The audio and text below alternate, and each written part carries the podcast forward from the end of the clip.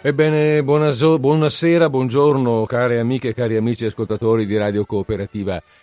Qui siamo, oggi è, anzi qui siamo in Radio Cooperativa, oggi è il 9 luglio, martedì 9 luglio 2019, sono le 15.52 all'orologio di Radio Cooperativa e sta per andare in onda in diretta, questa volta, Disordine Sparso.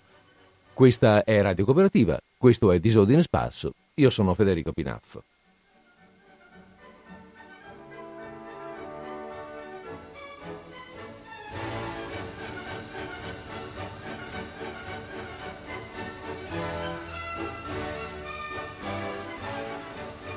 E questa era eh, la marcia di Radetzky. Va bene, eh, chiudiamola qui, la marcia di Radetzky l'abbiamo già ascoltata abbastanza e probabilmente la conosciamo ormai tutti a memoria. Adesso è il momento del zoom papà, zoom papà. E insomma, vabbè, non lo ripetiamo.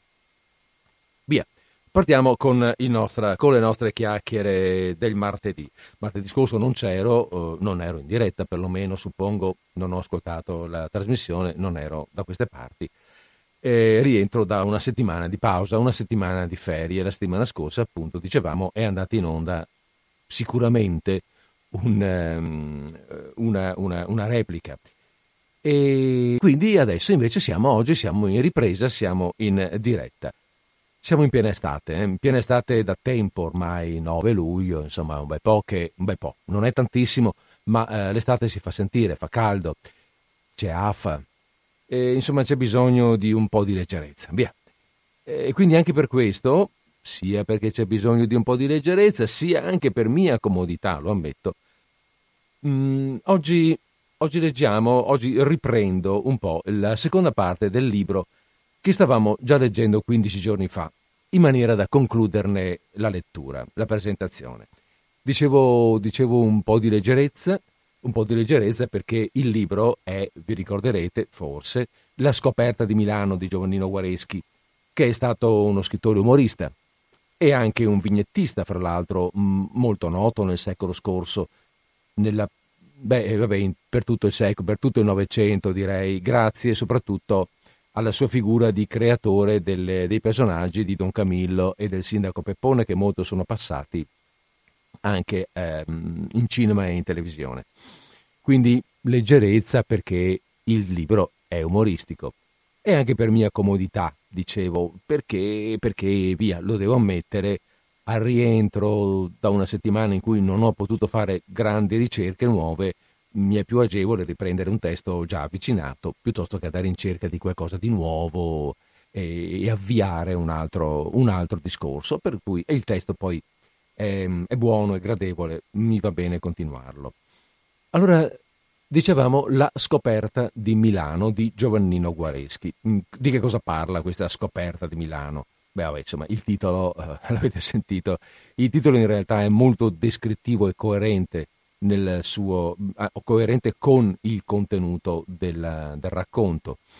È una narrazione costruita con eh, evidenti intenzioni biografiche, e racconta la storia dell'impatto di un giovane che viene dalla provincia, mm, la provincia di Parma per la precisione, e si immette nella vita frenetica della grande città. Mm, diciamo però, ecco, ricordiamo che quello di Guareschi comincia, è un incontro che comincia negli anni 30 del Novecento, siamo quindi quasi, quasi un centinaio d'anni fa. Ed è un incontro questo, un inserimento eh, vissuto molto positivamente. Quindi non c'è, eh, come dire, ehm, non c'è contrasto, non c'è la difficoltà, non è vissuta la, la, la difficoltà della, della nuova, mh, della novità, ecco, del cambiamento. D'altra parte, eh, lo spirito umoristico dell'autore già, come dire, mette un po' un'ipoteca su questa, su questa scelta, su questa decisione, su questo sentimento. È un inserimento appunto vissuto positivamente, con stupore la, mm, nel, nel vedere il fervore della vita, della creatività di questa grande città e un po' anche l'orgoglio di esservi entrato in qualche modo a farvi parte.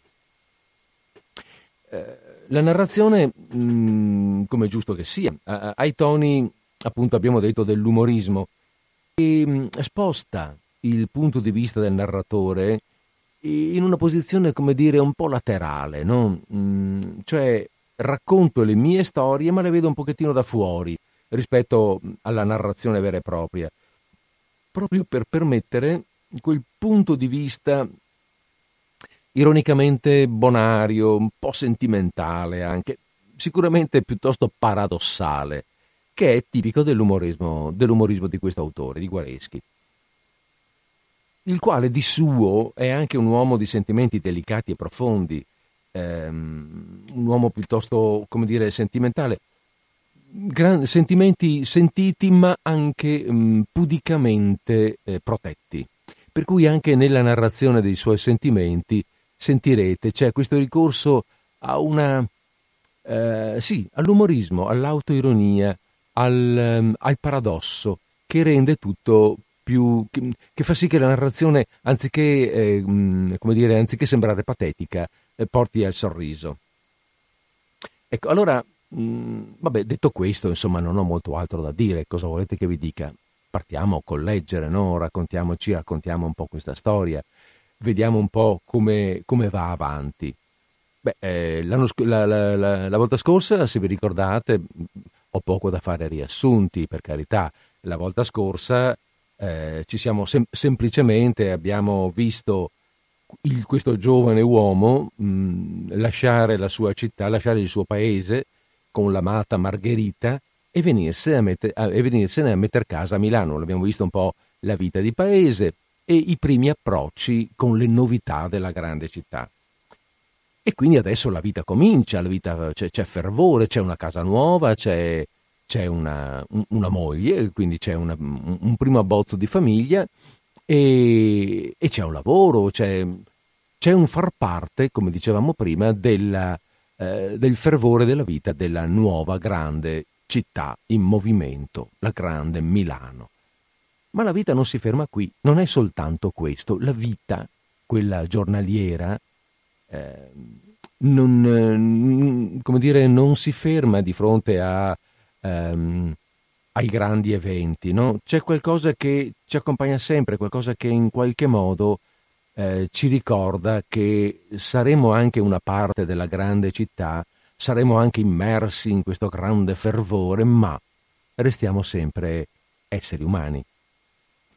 Vi ricordavo che il, ehm, anzi vi ricordo, che il, eh, il libro è diviso in capitoli che non sono numerati progressivamente 1, 2, 3, ma sono numerati con il numero, con la data, con l'anno al quale fanno riferimento, l'anno nel quale succedono queste cose. 1937. Ecco, due creature del buon Dio, un giovane uomo e una giovane donna, un bel giorno si prendono a braccetto. Camminiamo insieme decidono. Cominciano a camminare in fretta, in gran fretta. La strada da percorrere è lunga, difficile e piena di promesse. Bisogna fare la svelta, non c'è tempo da perdere se si vuole arrivare ai monti sconosciuti che si intravedono laggiù, sulla linea d'orizzonte. A un bel momento, le due creature del buon Dio si fermano di scatto. Chi chiama, nascosto dietro il cespuglio che sorge in mezzo a quel prato verde pieno di fiori gialli e blu? Si abbandona alla strada maestra, si corre in mezzo all'erba. Dietro al cespuglio c'è un affarino, piccolo piccolo, con due gambette corte corte, una rosea gabbietta di strilli. Le due creature del buon Dio si fermano. Lo si riprenderà dopo, il viaggio sulla strada maestra verso le montagne d'orizzonte, quando anche quel minuscolo uomo potrà camminare. Si farà la strada insieme, allora. Così si sosta nel prato verde a fianco della strada maestra e a poco a poco si dimentica che esiste una strada che conduce a sconosciuti colli e il prato, coi suoi fiori gialli e blu, diventa il punto d'arrivo. Quando il piccolo arnese urlante sarà diventato un grosso giovinetto, ci si ricorderà della strada lasciata a metà e dei monti lontani. Ma ormai Sarà troppo tardi per rimettersi a camminare. Le gambe non reggerebbero più. Camminerà lui, per la strada e arriverà lui ai colli lontani. Invece anche lui si fermerà e troverà un piccolo arnese che lo chiamerà celato dietro un cespuglio. Questa è la vita degli uomini qualunque. A un bel momento L'uomo qualunque si trova seduto a fianco della compagna in cammino, in un prato verde, a guardare un piccolo mascalzoncello che dorme con un piedino in bocca. E dice sorridendo Margherita, il nostro bambino compie oggi dieci mesi. Pensa, fra due mesi avrà un anno, risponde Margherita a Giovannino. E Giovannino davanti a quella semplicissima operazione aritmetica, rimane stupito come Pietro davanti al miracolo della moltiplicazione dei pesci. Tutto diventa importantissimo se riguarda il piccolo masnadiero. Giovannino! grida Margherita. Il bambino ha gli occhi aperti. Giovannino! Il bambino fa così col dito indice della mano destra. Giovannino! Il bambino ha il naso. E Giovannino prende visione sempre dei vari, straordinari fenomeni e approva soddisfatto. Sono già dieci mesi che io e la dolce creatura che Dio sparse a piene mani sul mio cammino abbiamo lasciato la strada maestra per cominciare un infernale girotondo attorno al piccolo fagottello urlante che ha gli occhi aperti, fa così col dito indice della mano destra e ha il naso. Com'è stato? Un giorno, ritornando a casa dal lavoro, il segreto del successo in questa straordinaria città consiste nel ritornare ogni giorno a casa dal lavoro, ho trovato il mio letto invaso da un piccolo arnese sconosciuto. Considerati i precedenti e udite le dichiarazioni di testimoni oculari che avevano assistito all'arrivo dello strano personaggio, conclusi che mi trovavo al cospetto di un figlio di sesso maschile. La dolce signora che divide con me le gioie e i dolori del mio stipendio fece emergere la testa dalle lenzuola. Ebbene? mi chiese. Non dici niente. Domandai se c'era posta. Poi, avendo compreso dagli sguardi severi raccolti nei paraggi che non ero stato espansivo come avrei dovuto, mi avvicinai a mio figlio e gli picchiai una buona manata sulla spalla, esclamando molto giovialmente: Beh, come va, vecchio mio? Quattro o cinque urla esprimenti indignazione, riprovazione, dolorosa meraviglia, esecrazione commentarono il mio gesto.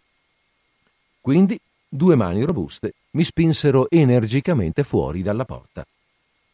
Andai a passeggiare per la città e, ben sapendo che i bambini sono particolarmente ghiotti di frutti canditi, croccante, cioccolata, caramelle, torrone e piccoli scarafaggi di liquirizia, me ne procurai un bel cartoccio.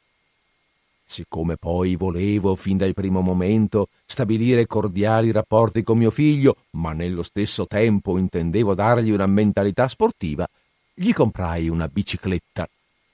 Mi procurai anche un pacchetto di sigarette leggere. Gliele avrei passate poco alla volta, di nascosto da sua madre. Ritornai a casa carico come un mulo ma debbo confessare con rincrescimento che il mio pensiero gentile non fu apprezzato. Anzi, quando offrii a mio figlio un bel pezzetto di croccante, mi si urlò da varie parti che io sono un incosciente e che per la mania di far dello spirito assassinerei un uomo. Allora mi misi calmo in un angolino e studiai mio figlio. Non mi fece un'impressione troppo soddisfacente sua madre andava dicendo che era una meraviglia, ma io lo confesso, a malapena riuscivo a capire qual era il naso, quale la bocca. I bambini hanno uno strano potere. Sono un richiamo potentissimo per i parenti. Quando nasce un bambino, anche i parenti più lontani piombano attorno alla sua culla. Così, nel pomeriggio, arrivarono i parenti. Il bambinello fu considerato attentamente, quindi la signora Flaminia disse che il bambino era tutto suo padre. Il signor Luigi si mise a ridere, ma neanche per sogno. Il bambino era tutto sua madre. Ci fu una breve discussione serrata, alla fine della quale la signora Flaminia mi afferrò per un braccio mi trascinò davanti al letto e volle che tutti prendessero visione delle parti più importanti del mio viso onde fare dei confronti. La cugina Francesca affermò recisamente che il naso e il mento erano miei, ma tutto il resto apparteneva alla compagna della mia vita. Mio fratello giurò che ci si era indirizzati su una strada completamente sbagliata e che il bambino era il ritratto parlante del povero nonno Giacomo. La cognata Maria, invece, espresse la convinzione che il bambino e la povera nonna Giuseppina erano una mela spaccata.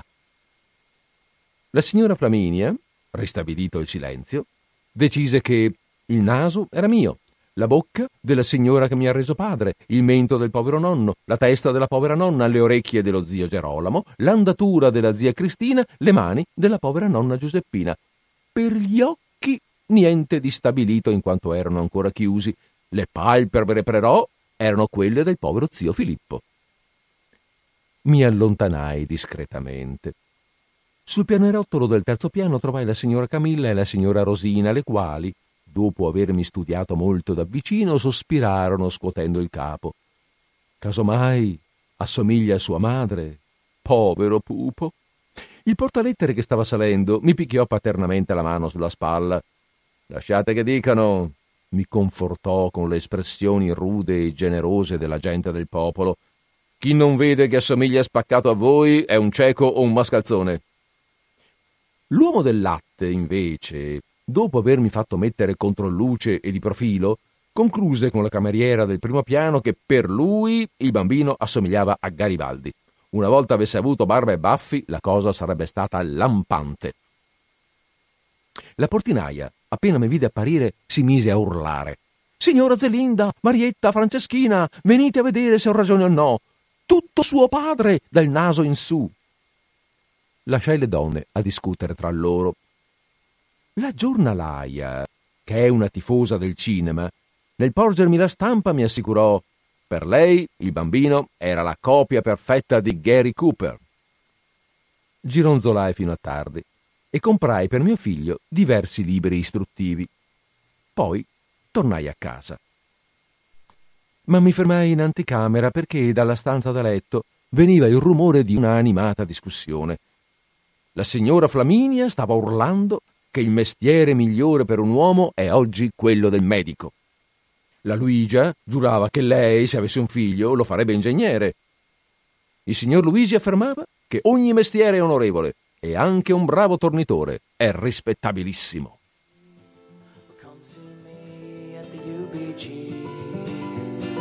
Either way, it's okay. You get on. Subway in my mind. Not so fine most of the time. The North Hollywood skyline, North Hollywood skyline, North Hollywood skyline. North Hollywood skyline.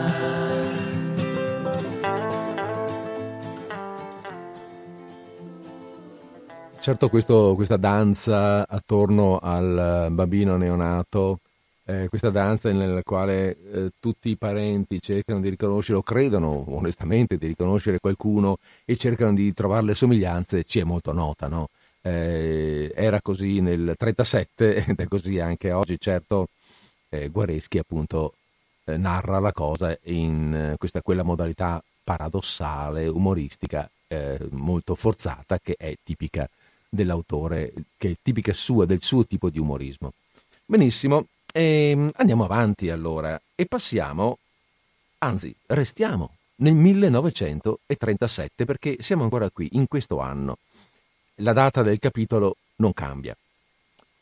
È un periodo in cui, eh insomma, abbiamo detto siamo a Milano, a Milano si, si, ferve la vita, ci sono le automobili, ci sono un sacco di macchine, di, di, si, si, stanno facendo un sacco di nuove scoperte e queste cose colpiscono la fantasia di, eh, del, nostro, del, nostro, giovane immigrato eh, interno, interno nel senso che italiano, eh, immigrato da, da, Parma a Milano. E, mh, mm, è stupito, è colpito, la sua fantasia viene, viene, colpita e c'è un capitolo in cui praticamente ci, eh, ci racconta eh, dell'impatto con le macchine in genere e fa una previsione per il futuro. E poi narra di un evento suo personale con la difficoltà di entrare in contatto o comunque la difficoltà di gestire, meglio, di gestire la, mm, la macchina, il, la tecnologia, mettiamola così, la tecnologia del 1937. Allora sentiamo un po' eh, questo episodio, facciamoci raccontare questo episodio. Ricordo ancora, con terrore, la sciagura del mio antifurto. Da poco avevo acquistato la mia macchina automobile e quando la lasciavo nella strada mi affacciavo 30 volte al minuto sul balcone per il timore che qualcuno se ne impadronisse. Feci allora un ragionamento sensato e ingegnoso. Occorre un dispositivo antifurto, ma un dispositivo che non si limiti a tutelare la macchina, ma che tuteli nello stesso tempo la legge. Il ladro non solo non deve poter rubare, ma deve pure essere assicurato alla giustizia. E studiai un antifurto speciale che potesse avere come motto questo grido di battaglia. Invece di complicare il già complesso impianto elettrico con congegni che possono venire facilmente neutralizzati, diamo una voce alle macchine automobili. In altre parole, l'idea informatrice della mia invenzione era questa. La macchina automobile abbandonata vicino a un marciapiede deve poter dire da sola al ladro al ladro se qualcuno tenta di rubarla. E io, dopo laboriose esperienze, riuscii a realizzare il mirabile progetto. Si trattava di un apparecchio semplicissimo, un rullo fonografico a motorino comandato dalla batteria, un diaframmetto e un amplificatoretto ben celati e inchiavardati nella carrozzeria. Schiacciando un bottone, il motorino si metteva in moto e la macchina cominciava a gridare Al ladro, al ladro! C'è uno che tenta di rubare quest'automobile! Fermatelo, cittadini! Un furto in queste condizioni era impossibile. Dove sistemare il bottone di comando del dispositivo in modo che esso agisse quando un estraneo tentasse di allontanarsi con la macchina? Semplicissimo nel sedile anteriore. Avete mai visto un uomo che guidi un'automobile stando in piedi? Deve sedersi per forza e quando si siede il sedile cede, si forma un contatto e il dispositivo entra in azione. Condotta a termine la mia invenzione, feci il primo esperimento. Lasciata la macchina nella strada, con i cristalli aperti per invogliare qualche malintenzionato a sedersi al volante, attesi. Dopo un quarto d'ora, ecco un putiferio venire dalla strada. Al ladro, al ladro! C'è uno che tenta di rubare questa macchina! Fermatelo, cittadini! Mi precipitai. Un centinaio di persone faceva, faceva circolo attorno alla mia vetturetta. Un cane, ignaro del nuovissimo dispositivo, si era andato ad accucciare sul sedile anteriore della macchina. Lo caccio via poco garbatamente, la gente ride. Qualcuno asserisce che si tratta della pubblicità della magnesia. Ormai lì non c'era più niente da fare. Salgo nella macchina per portarla in altro punto. Non mi sono ancora seduto che si sente un urlo lacerante. Al ladro, al ladro! C'è uno che tenta di rubare questa macchina! Fermatelo, cittadini! Maledizione per la seconda volta! Ho dimenticato di far scattare il bottone di bloccaggio. Nella confusione stento a trovarlo e le urla continuano per un po'. Un agente accorre, vede la folla, mi afferra per il collo stento a spiegargli come stanno le cose. Decido di arrivare al centro e di abbandonare la macchina in un posto qualsiasi. Mi apposterò in un caffè. Giunto in corso Vittorio Emanuele afflatissimo per il passeggio, incontro una signora di mia conoscenza. Fermo e la invito a salire. Sale, riparto e arrivo in piazza del Duomo. Qui, improvvisamente, sento un piccolo scatto seguito da un urlo straziante. Al ladro! Al ladro! C'è uno che tenta di rubare questa macchina! Fermatelo, cittadini! Un contatto. Un semplice contatto. Un filo che si è spostato. Nessuno riuscirà più a far tacere l'infernale dispositivo. Dopo due secondi ho attorno alcune migliaia di persone. La signora piange di vergogna, mi schiaffeggia, chissà perché, e se ne va. Una squadra di sorveglianti mi immobilizza. La folla minaccia di linciarmi. E intanto il maledetto rullo continua a farneticare. Fermatelo cittadì! Fermatelo cittadì! Fermatelo cittadì! Fermatelo cittadì! Si è guastato il disco e continuerà così finché ci sarà un atomo di energia elettrica nella batteria. Le persone radunate assommano presto a qualche decina di migliaia. I militi del fuoco provvedono ad imbavagliare la macchina, la coprono con materassi, tele impermeabili, cuscini, la legano come un salame. E un po' spento, come se venisse da lontano, continua l'urlo ossessionante Fermatelo cittadini, fermatelo cittadini. Margherita sa che io quando sono svagato e guardo lontano penso ad un'altra macchina.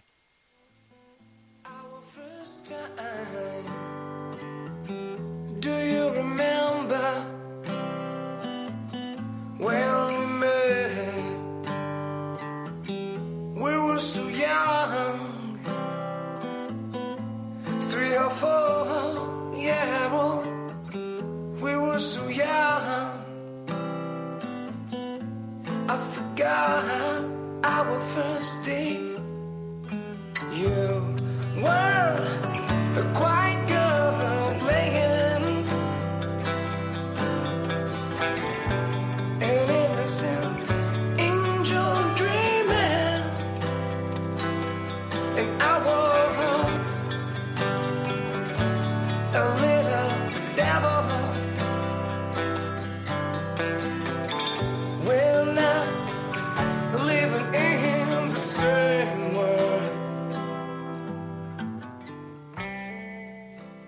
Ma gli anni passano. E non troppo velocemente per la verità, perché siamo soltanto adesso nel 1938, prima eravamo nel 37. E comunque, comunque gli anni passano. E, mm, e mette su famiglia a Milano, condurre poi una famiglia a Milano. eh. Non è mica una cosa facile, insomma, eh. Ehm, Milano o non Milano, in realtà però, però a Milano, nella grande città, è ancora, è ancora più complesso. Esistono sì degli aspetti positivi, ma ci sono anche i suoi gravi aspetti problematici, quali bisogna pensare, quali bisogna soffermare. Ci sono delle... Quando il mio bambino dorme in Technicolor e Margherita ricama la tela per i suoi perversi cuscini e la macchina da scrivere una volta tanto riposa, mi piace sdraiarmi su una soffice poltrona e guardare i muri della mia casa. Oltre il muro c'è la strada e l'autobus N che va alla stazione a prendere le novità e le porta davanti al Duomo. Ci sono le automobili, c'è la gente che parla forte, ma a 30 o 45 centimetri di mattoni hanno il potere di allontanare indefinitamente tutte queste cose. Casa, dolce casa. Da quattro anni io guardo i tuoi muri placidi ma cubi di questa straordinaria città. Per cinque anni, in una melanconica città di Provincia, io ho vissuto scambiando la notte per il giorno e inghiottendo alla fusa i cibi confezionati nella squalida trattoria di un vecchio borgo. Solo come un cane randagio. Casa, dolce casa. Ora, come è tutto diverso. È un'altra cosa adesso. Ecco, la sera rientro dal lavoro, accendo la lampada dell'anticamera, appendo il soprabito all'attaccapanni, quindi accendo la luce della toletta e vado a lavarmi le mani. Odo un grido d'angoscia. Due lampade accese alla volta, tre con quella della cucina, cinquantadue lire di luce questo mese. Mi seggo a tavola, tocco un cetriolino. Sei lire di sottaceti ogni giorno, ride nervosamente la compagna della mia vita. Mi verso mezzo bicchiere di vino. Dieci lire il fiasco il bardolino, commenta sarcastica l'egregia signora. Tuffo il cucchiaio nella minestra. Sei lire il chilo la pasta all'uovo, venti lire il chilo il manzo, una lira di erbe, dodici lire mezzo chilo di formaggio, cinque lire e una scatoletta di pomodoro, dice con voce accorata l'affettuosa donna. Poi viene la bistecca con contorno e io impugno coltello e forchetta. Sette lire due bistecchine grandi così. 12 lire al chilo l'olio d'oliva, 2,50 un netto di burro, 2 lire e mezzo chilo di patate, 35 lire di gas al mese. Sospira la donna che mi trascinò all'altare. Allungo la mano verso il piatto di formaggio. Tre lire una fettina di groviera, due lire un pezzetto di taleggio. Si duole l'insigne reggitrice della mia casa. Rivolgo l'occhio verso il cestello della frutta. Due lire tre arance, uno e cinquanta quattro mele, tre lire e ventidue banane. Piagnucola la signora, che fu già la mia signorina. Qualche minuto dopo infilo il dito indice nel manico della tazzina del caffè. Quattro e cinquanta un etto di caffè, tre lire una bustina di malto, quattro lire tre etti di zucchero, piange Margherita. Una macchia cade sulla tovaglia mentre rimesto il caffè. Due lire per lavare una tovaglia, tre lire un lenzuolo, cinquanta centesimi l'uno i tovaglioli, novanta centesimi un asciugamani, tre e venti una saponetta, uno e cinquanta per stirare una camicia, ottanta centesimi per far tirare su un punto in una calza. Lacrima la creatura che il cielo mi assegnò. Tolgo il tappo alla bottiglia di cognac. Quarantacinque lire tre quarti di cognac una lira la scatola di stuzzicadenti. Singhiozza colei che mi conobbe signorino. Mi sdraio sulla solita poltrona, accendo la sigaretta, apro il giornale. Cinquanta centesimi in una scatola di cerini, uno e settantacinque per spedire una lettera espresso, una lira un pacchetto di sale fino, tre lire di giornali tutte le mattine, una lira di mancia il ragazzo della portinaia. Rantola quella che fu titolare del mio cuore di studente. Mi appresso alla mia scrivania. Questa volta parlo io. 150 lire una sedia, 1600 lire una macchina da scrivere, 6,50 un blocchetto di carta vergata, una lira una gomma, 8 lire un nastro, 10 lire un pacchetto di carta carbone. Esclamo. Basta con queste spese pazze. Da oggi si comincia a fare economia. Stasera, invece di lavorare, si va a letto. Non dirò mai più niente, assicura Margherita. Così, il giorno dopo, ritornando a casa, troverò la tavola imbandita e su ogni cosa un cartellino. Pane lire 1,45, vino lire 5 al litro, costoletta lire 5,25. Casa, dolce casa. Come tutto è cambiato ora. Certe volte sogno che io sono morto e che la compagna della mia vita singhiozza vicino al catafalco e sospira Lire cinquecento, una cassa di legno forte, lire quaranta, quattro ceri. Casa, dolce casa. Questi pochi palmi di muro hanno il potere di dividermi dal mondo. Io sono qui, dietro questi discreti mattoni, e faccio tante cose. Parlo, canto, lavoro, ballo su un piede solo davanti all'apparecchio radio, magari mi dipingo la faccia di verde e nessuno fuori di queste mura ne sa niente. Intimità, dolce intimità, discrezione, dolce discrezione. Ecco, una mattina riapro gli occhi alla luce e mi ricordo di una cosa. Margherita, dico alla creatura che divide in parti quasi uguali con me il mio stipendio e il mio letto. Ieri sera ho avuto quel denaro famoso e ho quindi deciso di comprare. L'egregia signora non mi lascia finire. Balza fuori dal letto senza pronunciar parola, infila correndo una vestaglia azzurrastra, poi scompare. Metto il cuore in pace e, fumata la solita sigaretta, mi alzo, mi vesto e poi esco per recarmi in ufficio. Sul pianerottolo incontro l'esimia signora che esce, visibilmente agitata, dall'appartamento dei miei vicini e dice convinta No, no, cara signora, nera, nera va bene per tutto, per mattino, per sera e anche per lutto. In fondo alle scale incontro la portinaia, la quale in tono molto cordiale mi consiglia Io, se fossi alla vostra signora, la prenderei marrone. È più giovanile e poi all'occorrenza lo si può tingere benissimo le do due lire di mancia e appena fuori dal portone la fruttivendola che sta riordinando certe sue patate novelle interrompe un istante il suo lavoro.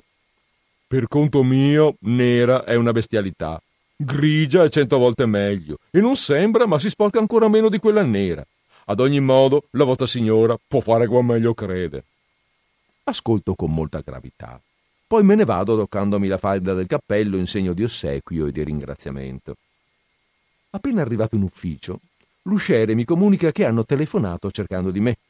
Poi, sottovoce, con quella delicatezza che è una sua principale dote, l'egregio personaggio aggiunge Cosa vi ho detto io tre anni fa, quando siete entrato qui per la prima volta con quell'impermeabiluccio che vi si vedevano le costole tremare dal freddo? Fate benissimo adesso e crepino dalla rabbia. Ad ogni modo, io sono d'accordo con la vostra signora. Nera va bene per tutto. Non posso negargli un'adeguata mancia. Compiuta la rapida operazione finanziaria, appendo il cappotto nell'anticamera, quindi entro negli uffici propriamente detti. Mentre passo davanti al suo tavolo, la segretaria mi borbotta con una smorfia sdegnosa. Non poteva sceglierla che nera. È il colore dei caffoni. Ad ogni modo la può prendere anche verde o gialla, che la faccia non le cambia di certo. Il capufficio, invece, mentre lo saluto, ridacchia.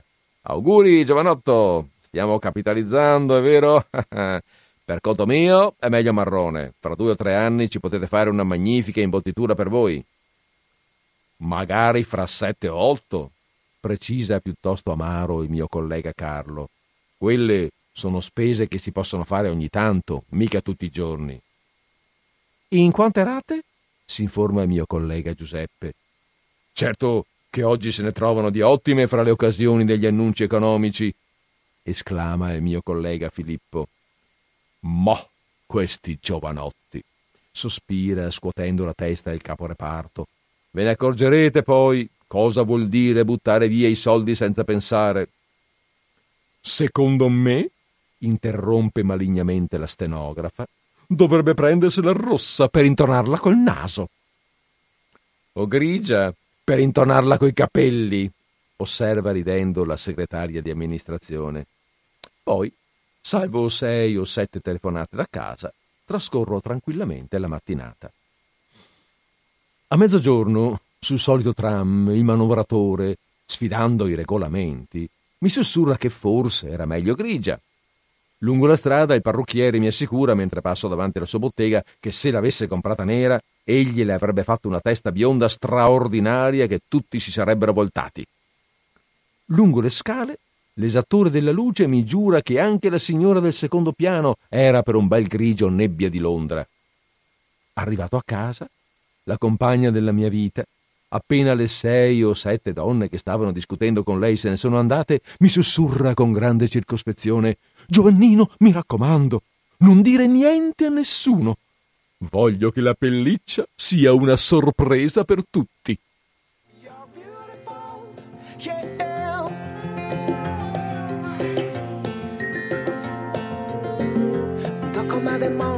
Allora,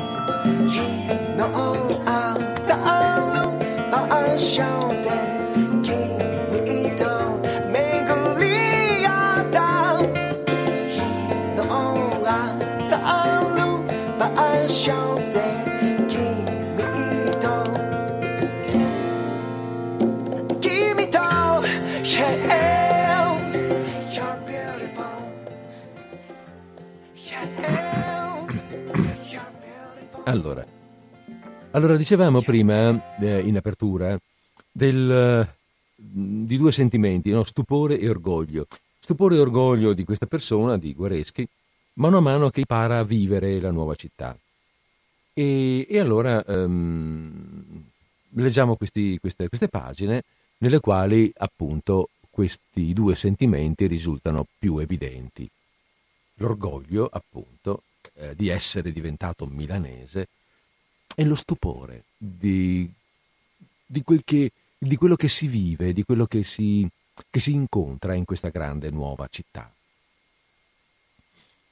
1938.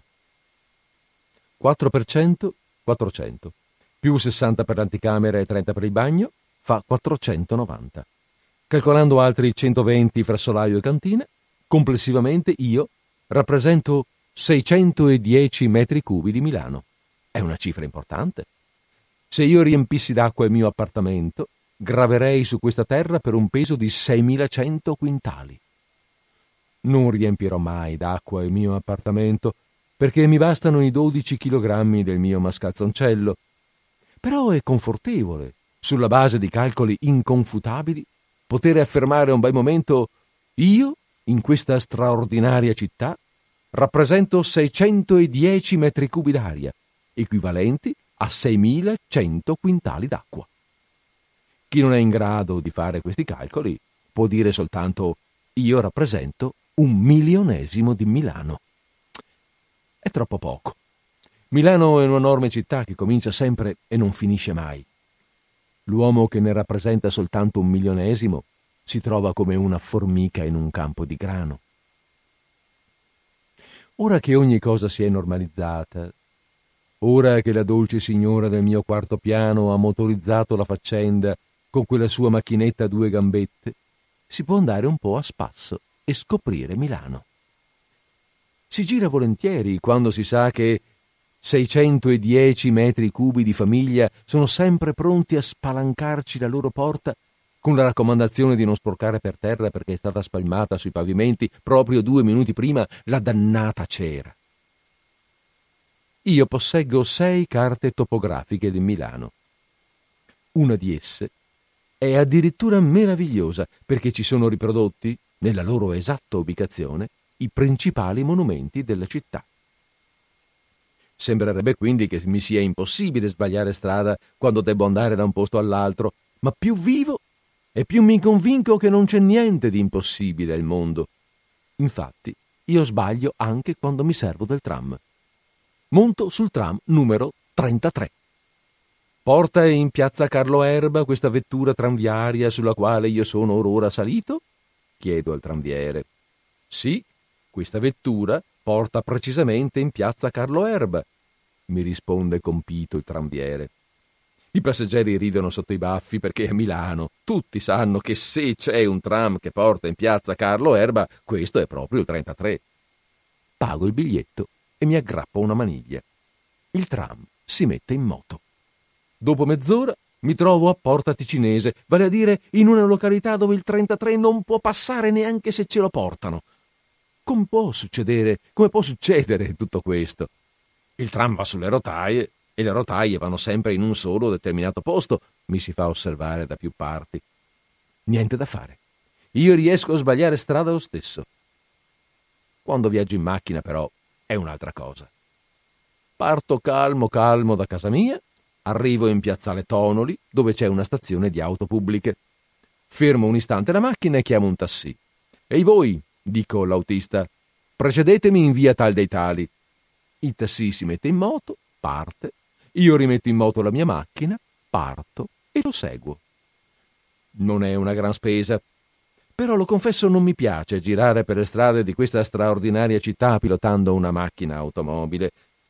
Gli svizzeri per avere un'idea di quella precisione cronometrica che oggi costituisce la principale dote dei loro cronometri, sono scesi in Lombardia e hanno studiato il traffico di Milano.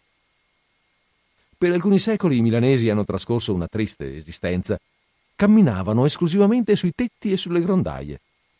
Cominciarono a camminare per le strade soltanto quando furono inventati i regolamenti stradali. La stessa tendenza propria dei milanesi ante regolamenti stradali, a creare con l'estero, per mezzo dei navigli navigabili delle vie di comunicazione che non fossero comuni strade, è un'altra dimostrazione dell'altissimo concetto di cui da secoli e secoli si tengono a Milano i regolamenti stradali. Il traffico quindi è una cosa ammirabile e non è raro vedere ai più importanti crocicchi di Milano poeti e musicisti che cercano di carpire il segreto di quella sublime armonia fatta di rosso, di giallo, di verde, di rapidi arresti e di balzi fulminei. Però in questa straordinaria città esistono i punti nevralgici.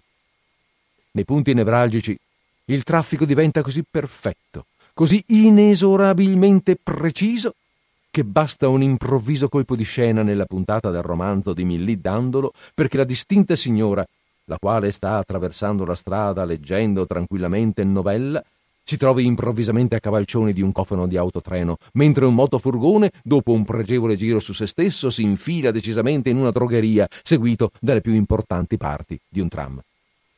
Bisogna riconoscere che tutto è organizzato, tanto che si sono create due nuove professioni, quella del testimone oculare e quella del fotografo per incidenti stradali. Professionisti rispettabili, che sostano tutto il giorno nei punti nevralgici e con le loro precise testimonianze oculari e fotografiche permettono di risolvere con estrema facilità ogni controversia per quanto riguarda responsabilità e risarcimenti. Nonostante tutto questo, non mi piace girare per le strade di Milano pilotando una macchina automobile. Meglio girare tranquillamente in tram o a piedi, senza fissare una meta arrivare cioè di sorpresa. Così ad un tratto ti trovi al cospetto del Duomo e ti stupisci che sia senza il regolamentare panettone davanti come nei cartelli pubblicitari. E davvero, per chi non è nato a Milano, il Duomo, visto senza panettone davanti e senza diciture in cima, ci fa un po' la figura impacciata del vecchio militare che si mette in borghese.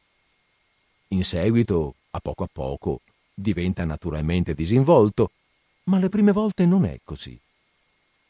Girare all'avventura, arrivare in galleria nell'ora in cui la gente non esiterebbe a munirsi di piccone e a scavare dei condotti sotterranei pur di poter conquistare un aperitivo. Girare così, a caso. Scoprire, per esempio, che la famosa fiera di Senigallia non è poi la cosa straordinaria che si dice in giro. La fiera di Senigallia è una faccenda più che altro orizzontale. Sembra un po' una spiaggia sulla quale si depositino, venendo alla deriva, gli stranissimi relitti dei mille naufraghi della vita quotidiana. Vedendo la fiera di Senigallia, si pensa a vecchie signore che vivono sole in stanze buie e umide, vecchie signore vestite di nero, con ombrellini dal manico lungo, che una notte si spengono e se ne accorge per caso la portinaia due giorni dopo. Allora vengono degli ometti con un furgone, i quali vuotano in due ore la casa e buttano sul lastrico di via Calatafimi il cagnolino imbalsamato, il quadretto col ricciolo del bambino morto, il vecchio fonografo a tromba col disco di Adelina Patti, la redingotta del marito, conservata per trent'anni nell'armadio, il diploma di abilitazione all'insegnamento elementare. Io l'ho vista, tutta questa roba, il giorno che sono capitato di sorpresa in via Calatafimi. Ho visto anche i cagnolini imbalsamati. Ho visto anche un pacco di nastri usati di corone funebri, con appiccicata sopra a lettere di carta dorata la qualifica dell'offerente. Un ometto stava scegliendo nel pacco. Cercava un nastro sul quale fosse scritto il nipote. Non c'era. Si è accontentato di uno sul quale stava scritto il cognato. Un uomo con la tuta sceglieva gravemente, in mezzo a una catasta di coperture per bicicletta, la meno sbocconcellata. Vendevano anche degli uccelli in gabbia, vivi, ma usati anch'essi. Belle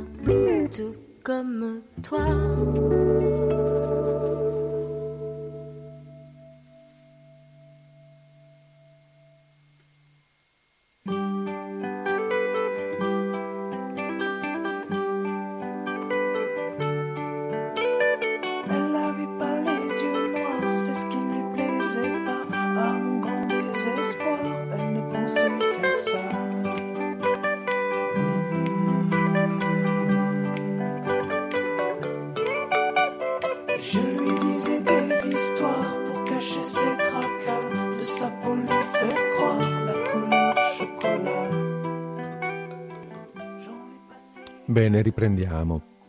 Oh, oh, um, scusate, io ho fatto delle pause, le faccio ancora adesso musicalmente, così queste piccole pause musicali, durante le quali, eh, se volete, potete fare un colpo di telefono allo 049 880 90 20, perché eh, la linea in quelle occasioni la apro per eh, l'eventuale usuale, per chi volesse, scambio di opinioni. Ma adesso, eh, ma adesso andiamo avanti. Andiamo avanti perché, vediamo un po'. Ah sì, ah sì, ci sono due pagine, mm, una dietro l'altra, ma, um, ma farò una breve pausa fra l'una e l'altra perché sono due temi diversi. La prima è, vabbè, la scoperta dell'autostrada. E sono interessanti queste pagine, un po' come la scoperta di Milano di prima, no? del Duomo senza panettone o della fiera dell'usato di Senigallia, cosiddetta fiera di Senigallia, il mercatino dell'usato di Milano. E, um, sono interessanti queste, queste, descrizioni, specialmente adesso questa dell'autostrada, perché, eh, perché, non so come dire, ma ci f- permette di fare un riferimento con l'oggi.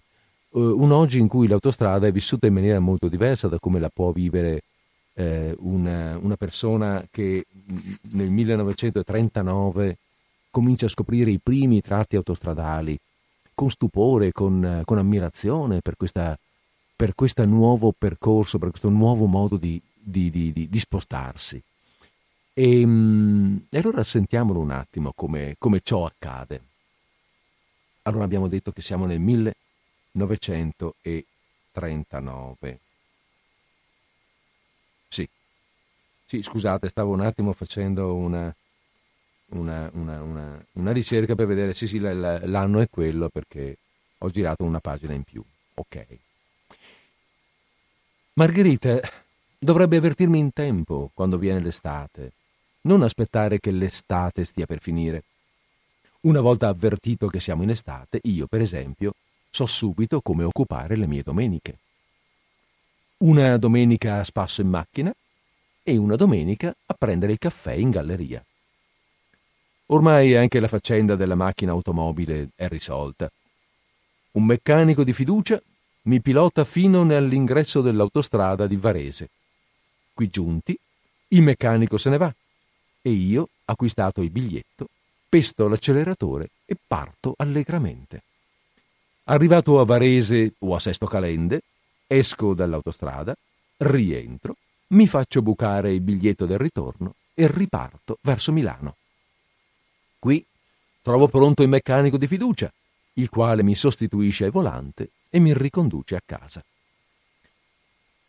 Trovo che l'autostrada è l'ideale per una passeggiata ricreativa.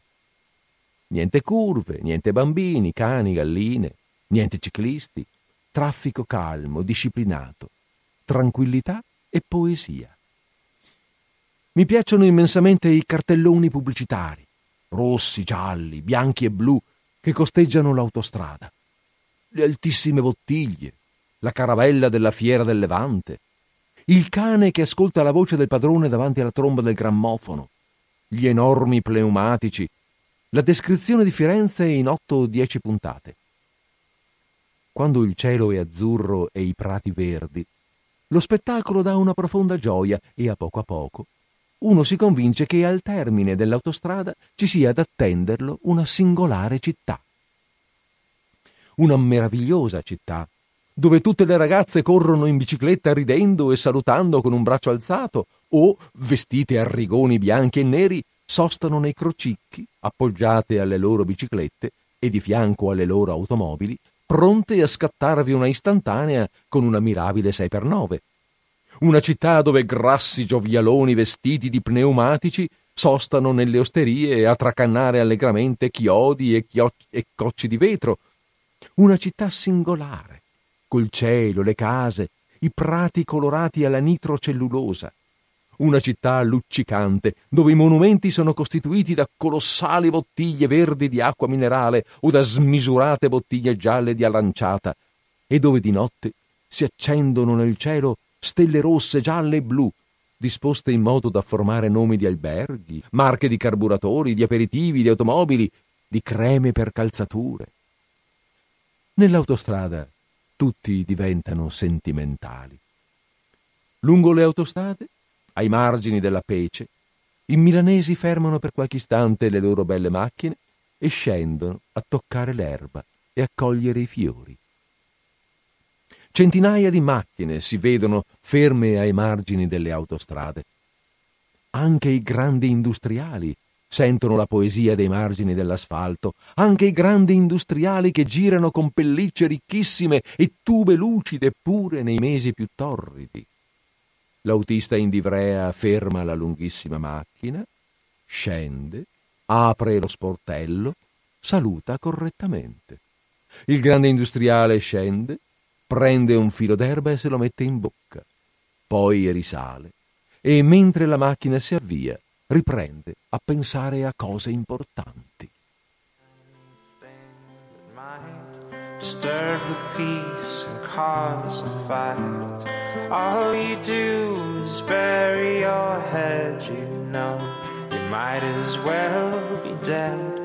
Once you find the good, you'll learn to take the bad when it's your turn. All along you thought that you were better off if all you.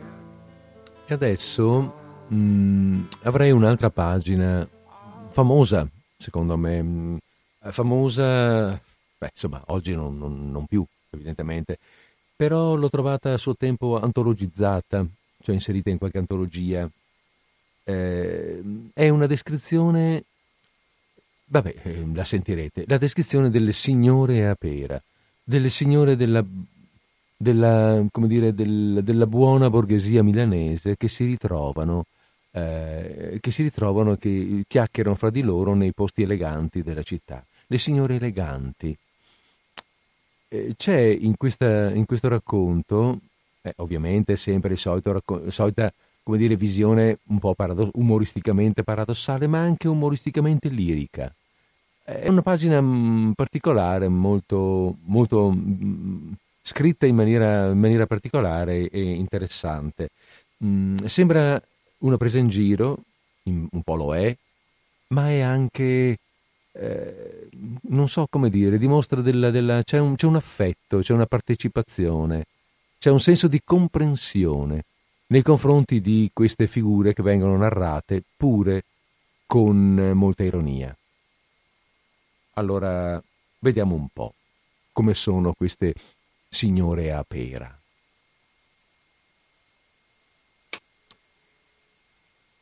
Nelle domeniche estive, quando non vado a spasso in automobile sull'autostrada, faccio quattro passi in galleria. Mi commuove tanto lo spettacolo delle signore a pera, sedute ai tavolini dei caffè più importanti del centro. Le signore a pera sono bellissime. Io parlo di pere capovolte, con la parte del picciuolo in basso, e sono altamente decorative. Sono grasse, alte, coi capelli ben dipinti di giallo, di rosso o di nero, con pesanti anelli alle dita con grandi cappelli in testa e sempre, anche quando il sole spacca i sassi, con doppie volpi argentate attorno al collo e con vaporosi pizzi o falpalà che si alzano come una cresta dal crinale del seno maestoso. Dalla cintola in su le signore a pera emergono dal tavolino e l'opulenza del seno trabocca sopra la, tavoglie- la, tavog- la tovaglietta e contende lo spazio vitale alla tazza del tè e al portacenere pubblicitario. Solenni come monumentesse, le signore a pera guardano il mondo attraverso l'occhialino, sprezzanti di quanto avviene alle pendici del loro immenso seno. Esse non possono vedere le tazze del loro tè, non possono, di lassù, veder neppure la tovaglietta a quadri e il piano del, to- del tuo tavolinetto e a volte si alzano e se ne vanno altere verso l'uscita della galleria, senza accorgersi che il tavolinetto è rimasto loro incastrato in qualche anfratto del seno, e camminano col tavolino davanti fino a quando il solito gentiluomo di passaggio non le avverte cortesemente Signora, vi è rimasto il tavolino attaccato davanti. Signora, vi è rimasta la poltrona attaccata dietro. Anche in pieno luglio resistono validamente e portano con stoicismo le loro doppie volpi argentate attorno al collo. Mi piace andare a vedere le signore a pera. Aspetto di minuto in minuto che le cinghie cedano e i busti scoppino con grande fragore. Mi diverto molto quando i busti delle signore a pera scoppiano. È come veder smottare una montagna. La guglia diventa snellissima e la base si ingrossa, diventa enorme. In questi casi le signore a pera non possono più camminare e vengono caricate su autocarri. Le signore a pera hanno molte volte un'ombra di malinconia negli occhi perché spesso a casa c'è un cagnolino ammalato che le aspetta. Spesso hanno anche un marito esigente, intrattabile, prepotente. Parlano, povere signore a pera, si confessano. Bisogna curarlo come un bambino, pappine, brodine di pollo tutti i giorni. Brodini di pollo tutti i giorni tutti i giorni, signora. Povera signora. Vive in un appartamento, sola, con poche cameriere, un cameriere, due sguattere e Francesco, il pollo. Brodini leggeri ci vogliono per il marito e la povera signora ha dovuto comprare un pollo due anni fa. Con un depilatorio costosissimo gli fece perdere tutte le piume, lo rese un pollo calvo e pazientemente lo ammaestrò. E ogni giorno e ogni sera Francesco il pollo salta sulla cucina a gas e si tuffa in una pentola piena d'acqua. Ci rimane dentro finché l'acqua non si riscaldi troppo. Quando non ce la fa più, Francesco, il pollo calvo, salta fuori. Il brodo è fatto. Un brodino leggero, proprio quello che ci vuole per il signor padrone e lo mangia tutto lui, il signor padrone, perché la signora, a colazione e a cena, tocca sì e no un pezzetto di fame, un pezzetto di pane. Non ha mai fame, poverina, ha solo tanta malinconia, ha tanti anni da dimenticare. Mi piace vedere anche verso il tardi le nonnine che si ritrovano nei loro caffè. Anche in piena estate le nonnine portano tutte grossi pelliccioni cortissimi, dai quali sbucano come due batacchi da un campanaccio delle gambe strane, più grosse in fondo che in cima. Hanno tutte le labbra violette, i capelli tinti di rosso, di giallo, di nero, di arancione, di marrone, e la, e la pelle del loro viso è sempre di un delicato color mattone. Pelle liscia, senza rughe, perché prima di uscire le nonnine se la tirano ben bene all'indietro e la appuntano con spilloni in cima alla testa. Hanno gli occhi dipinti di verde o di blu e i seni convenientemente sistemati. Il seno destro è stato passato sulla spalla sinistra, il sinistro sulla destra, quindi ambedue sono stati incrociati sulla schiena, come i tubolari dei corridori ciclisti, per poi venire annodati saldamente sull'uno e sull'altro fianco e aumentarne il decoro le nonnine si ritrovano nei loro caffè verso il tardi e si danno alle tartine e agli aperitivi per dimenticare che hanno tanti nipotini. Nipotini tristi alla loro volta perché non hanno più nonne. It's like some poetry, it's the way to get free, like the clouds when the wind blows them away. you go free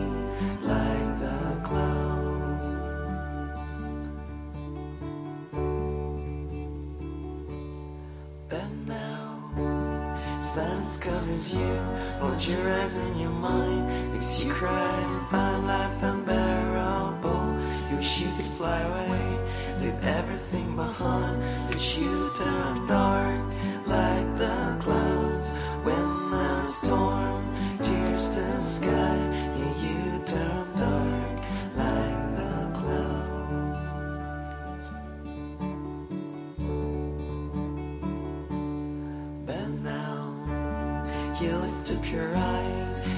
Looking for word, and you let your mind fly on a cloud. You see the real light, take care of all your. Allora, come dicevo prima, la descrizione è appunto paradossale. Ehm, eppure irreale, quindi, no? Eppure eh, ci pare quasi di vederle, queste signore a pera, queste, queste nonnine. Eh, siamo nel 1939 e però a Milano siamo molto avanti nel tempo e ci pare veramente di, di, di riconoscerle. Ehm, direi cioè, la loro la loro pardon, presenza è molto realistica e a pensarci bene, magari, forse, chissà, qualcuna, la conosciamo anche noi, eh? se ci pensiamo un po', una di, queste, di questi personaggi un po' così, eh, a pensarci, li abbiamo visti, ce li abbiamo attorno, ancora oggi. Vabbè, gli anni passano, però. Gli anni passano, eravamo nel 1939, lo sappiamo tutti, dopo il 39 viene il 40 e nel 40 l'Italia entra in guerra. L'Italia è in guerra e, e, e allora Giovannino eh, in questo primo anno decide di, per non correre troppo rischi, di portare la famiglia in campagna, in, campagna, in provincia, nella cittadina nei pressi di Parma, da, da dove lui viene, quindi con la, dire, nella situazione dello sfollato, mh, eh, dove si ritiene che ci sia maggiore tranquillità, minore pericolo dal punto di vista soprattutto del bombardamento, dell'attacco nemico. E quindi eh, e quindi c'è questo, questo, viaggio, il viaggio in treno per andare, a, eh, per, andare, mh, per andare fuori città, per andare in provincia. Allora mh, salgono, saliamo, come si dice, in, in, treno e dopodiché vabbè, si parte. Eh, parto da una, da una pagina centrale per cui per cui c'è riferimento a un piccolo incidente iniziale che non abbiamo letto. E allora vediamo un po'. Nonostante il piccolo incidente iniziale, il viaggio fu confortevole, almeno fino a Codogno. A Codogno, però, salì una signora e venne ad occupare l'unico posto rimasto libero nel nostro scompartimento. Ieri sera hanno bombardato Milano, comunicò la signora appena si fu sistemata. Signora, la informai, siete in errore. Noi veniamo tutti da Milano e non ne sappiamo niente. Non vuol dire? spiegò la signora. Io, per esempio, vengo da Codogno e non so affatto se questa notte hanno rubato o no delle galline. Non basta vivere in un luogo per conoscere tutto quello che vi avviene. Potrebbe darsi benissimo che avessero rubato anche 500 galline. Come si fa a saperlo se nessuno dice niente? Signora, obiettai, non occorre che lo dicano quando si tratta di bombardamenti. Le bombe fanno rumore. Già, e le galline non fanno rumore, rise la signora. Questa è bella, commentò ridendo il signore vicino al finestrino, traendo un libretto e segnando un appunto. La mando proprio alle cartoline del pubblico. La signora non se lo sarà inventato? osservò severamente Margherita, prendendo la parola. Può essere benissimo che abbiano bombardato Milano. Io, intanto, verso le due, ho sentito come dei colpi verso l'ambrate. Margherita, stai dicendo una sciocchezza, la interruppi. Sono ormai tre anni che tutte le sere di nebbia sentiamo scoppiare dei petardi verso la ferrovia. Nelle notti di giugno non c'è nebbia, scandì ironico un signore anziano. Si capisce che per esigenze straordinarie, dato l'attuale stato di emergenza, può darsi che anche d'estate ci sia nebbia. Il signore vicino al finestrino rise rumorosamente e trasse di nuovo il librettino degli appunti. Ma scritte poche parole, scosse il capo e rimise in tasca il blocchettino. Mm, roba politica non ne pubblicano, si dolse ad alta voce. Peccato, questa era magnifica. Io mi alzai e andai al finestrino, nel corridoio, a guardare la pianura lombarda che coi suoi campi verdi e gialli correva verso Milano. Poi, quando dopo un paio d'ore, arrivati a P e scaricati i bagagli dall'auto pubblica, la signora Flaminia ci venne incontro di corsa a braccia aperte, Margherita non disse neanche buongiorno, entrò subito in argomento.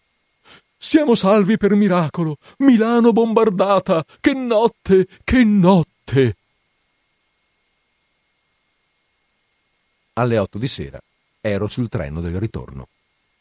Quasi vuoto.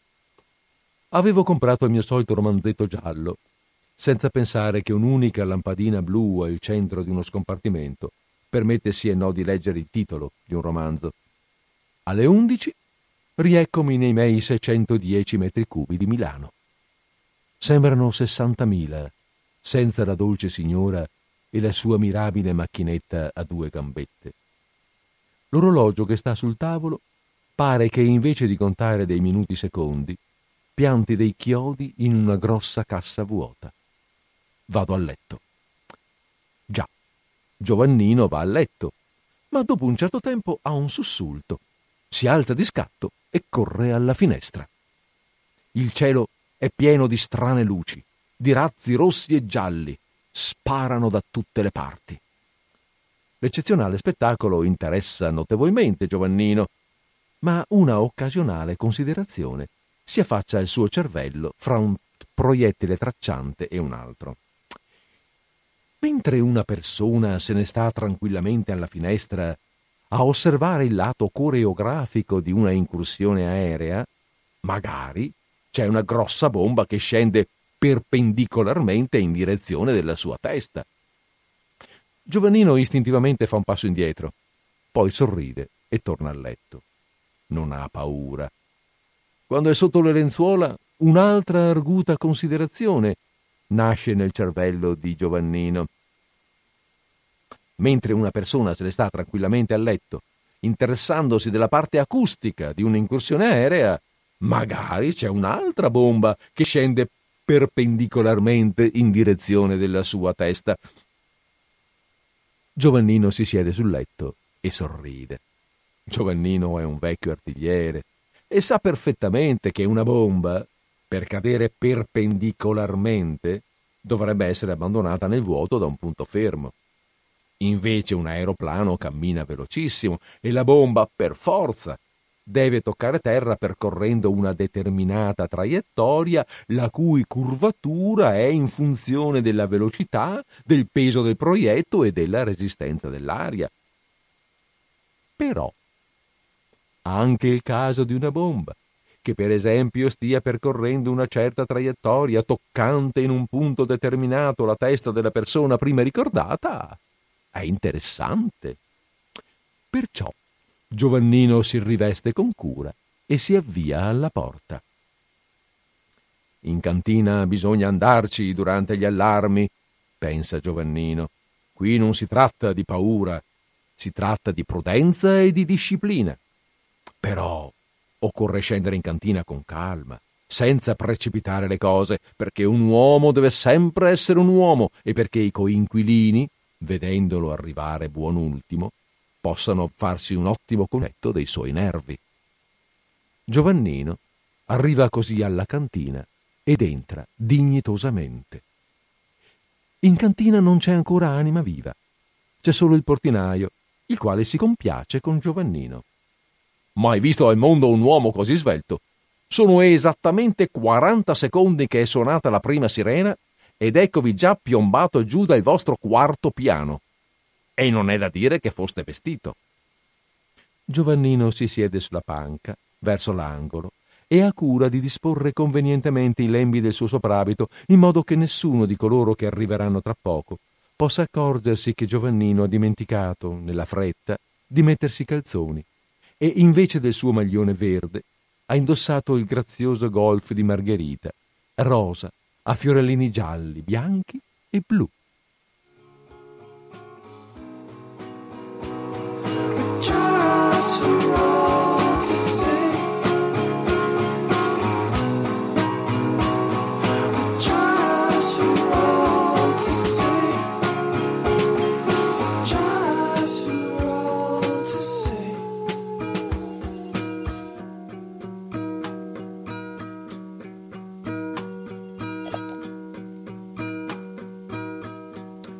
Allora, c'è una telefonata, un attimo che mettiamo subito in linea.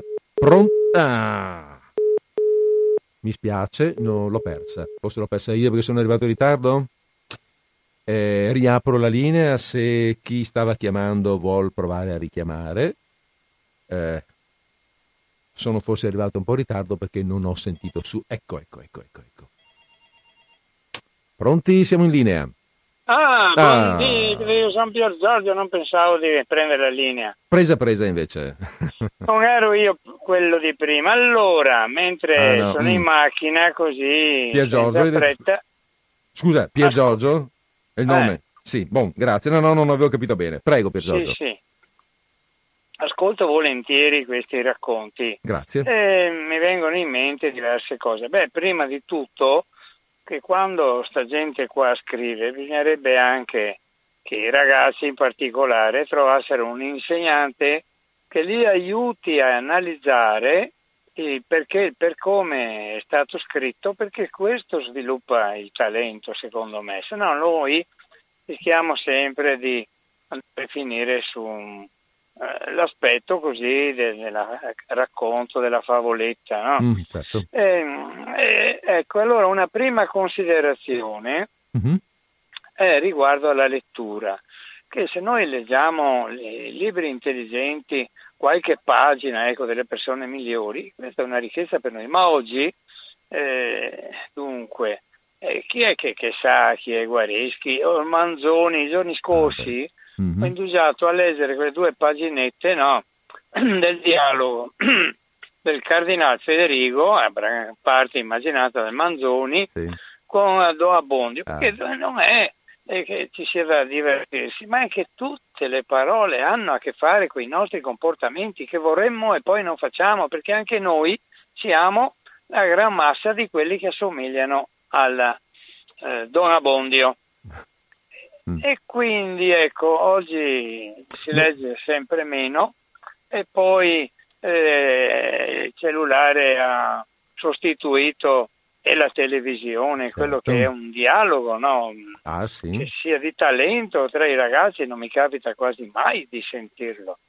E poi allora le idee diventano, se non c'è un dialogo curato, diventano approssimate e andiamo piano piano che oltre al linguaggio si, si deformano anche i concetti e, Certo. e quindi andiamo verso una forma di barbarie. Eh, ma non tanto secondo le opinioni dell'Accademia della Crusca, ma proprio nei comportamenti, perché se pensiamo chi è oggi disposto a rischiare un dito no, per il bene comune, la patria, eccetera, perché non ci sono più gli esempi, gli ideali. Altra cosa è riguardo alla bomba che scende, è Sì. venuto in mente il problema che aveva proposto Huygens che si chiama battistocrona, cioè se io sparo Mm. un colpo di cannone, dunque quanto tempo impiega arrivare a un bersaglio che magari è a 2 km e a 300 metri di altezza? Mm. E dipende dalla velocità iniziale, perché se fosse infinita andrebbe in linea retta come un raggio di luce. Ma invece con i cannoni fa sempre un arco, no? Certo. Che risente anche da- del vento, dell'attrito Certo. dell'aria. Sì, Eh, sì, Eh, sì, sì. eh. Ecco, ma ci vuole il calcolo differenziale. E allora eh, i matematici di allora, Mm. era il periodo in cui c'era la peste, capitava no, che hanno chiesto prima sei mesi di tempo per risolvere il problema, Mm. poi hanno chiesto altri sei mesi, ma insomma c'era di mezzo anche Newton. Quando è arrivato il Corriere a cavallo, eh, Newton dice, ma io l'ho già risolto, questa dov'è la soluzione? Ah, non so più, insomma, l'aveva persa, no? Mm. E allora ha detto, torna domani mattina, e il mattina dopo, tra quando si è lavato gli occhi e ha fatto colazione, ha risolto di nuovo questo calcolo importantissimo che è servito anche per trovare il 3 e 14 no? e via di seguito. Allora, quando questo cavaliere eh, ha fatto il percorso, è arrivato da Huygens e gli ha ehm, offerto la soluzione, Mm. eh, non era firmato, ha detto dalla zampata riconosco il leone. Eh. Ecco, Non so sta storia, ti ascolto, ti- molto simpatica. ma non, non la conosco.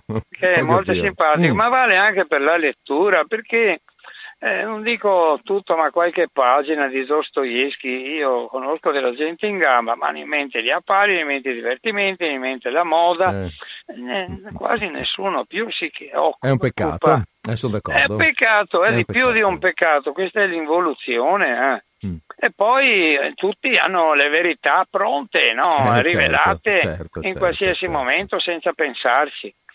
Ah. Ecco, eh, chiudo perché l'ho già fatta lunga, Va però bene, grazie. mi dispiace che oggi non vengano rivivificate queste cose qua. Ecco, buon di grazie. Va bene, grazie per Giorgio, grazie.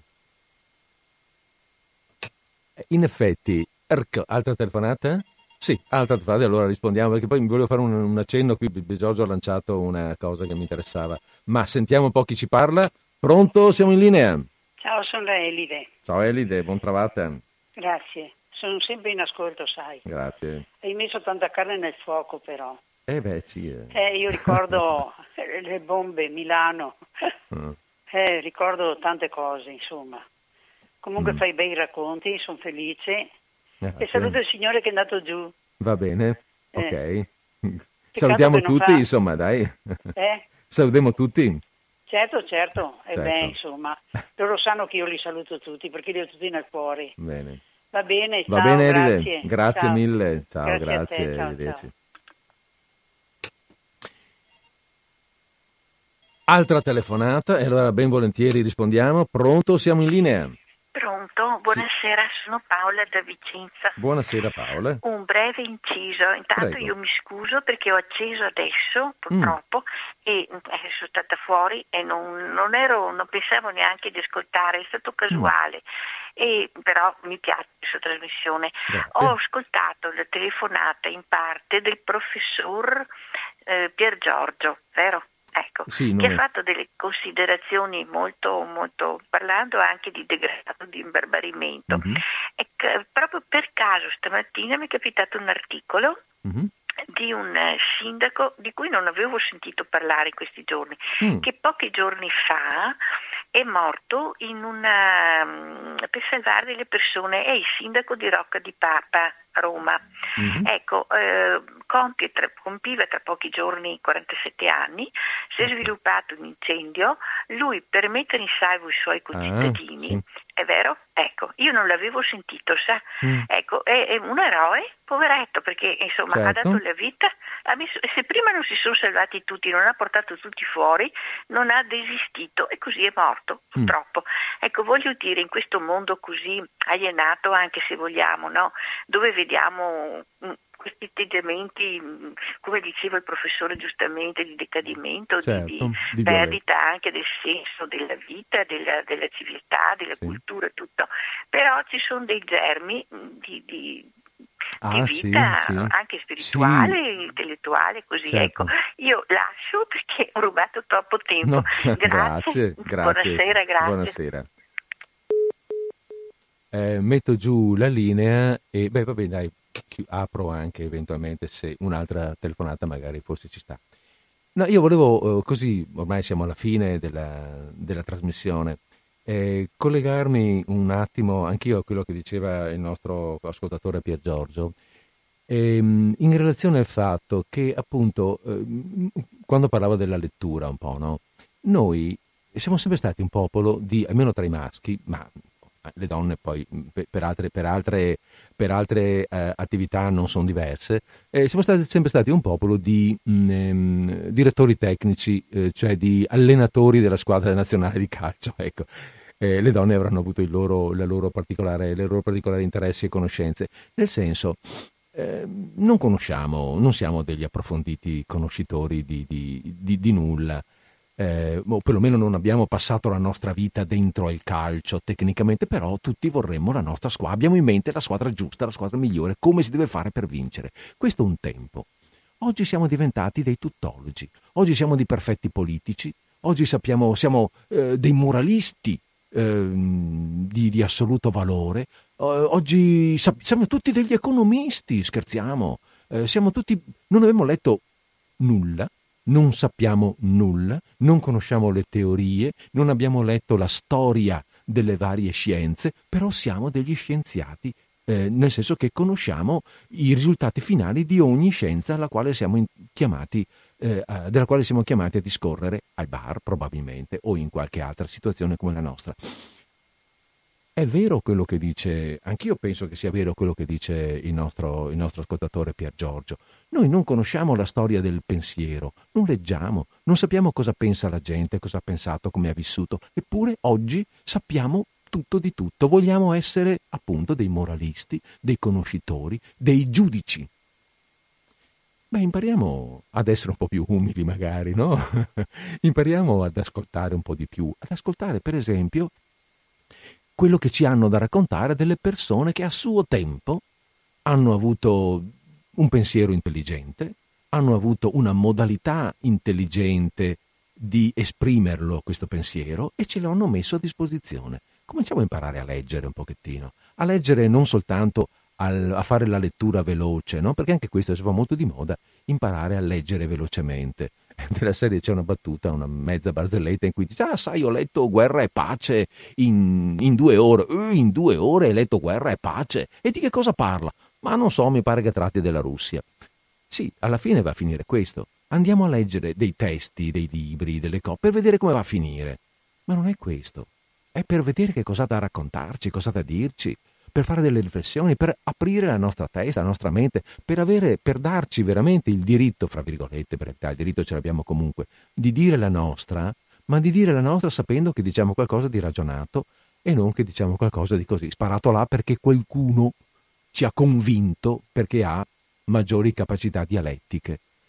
Eh, sarebbe corretto che noi riuscissimo a mettere in pratica un certo spirito critico quando qualcuno ci racconta la sua verità ma se non abbiamo conoscenza, se non ci siamo informati, se non abbiamo letto, se non abbiamo conosciuto, che razza di spirito critico possiamo mai avere?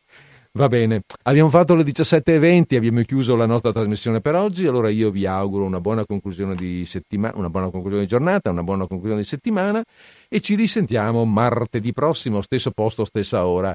Ehm, adesso, adesso cosa faccio? Niente, vi ho salutato.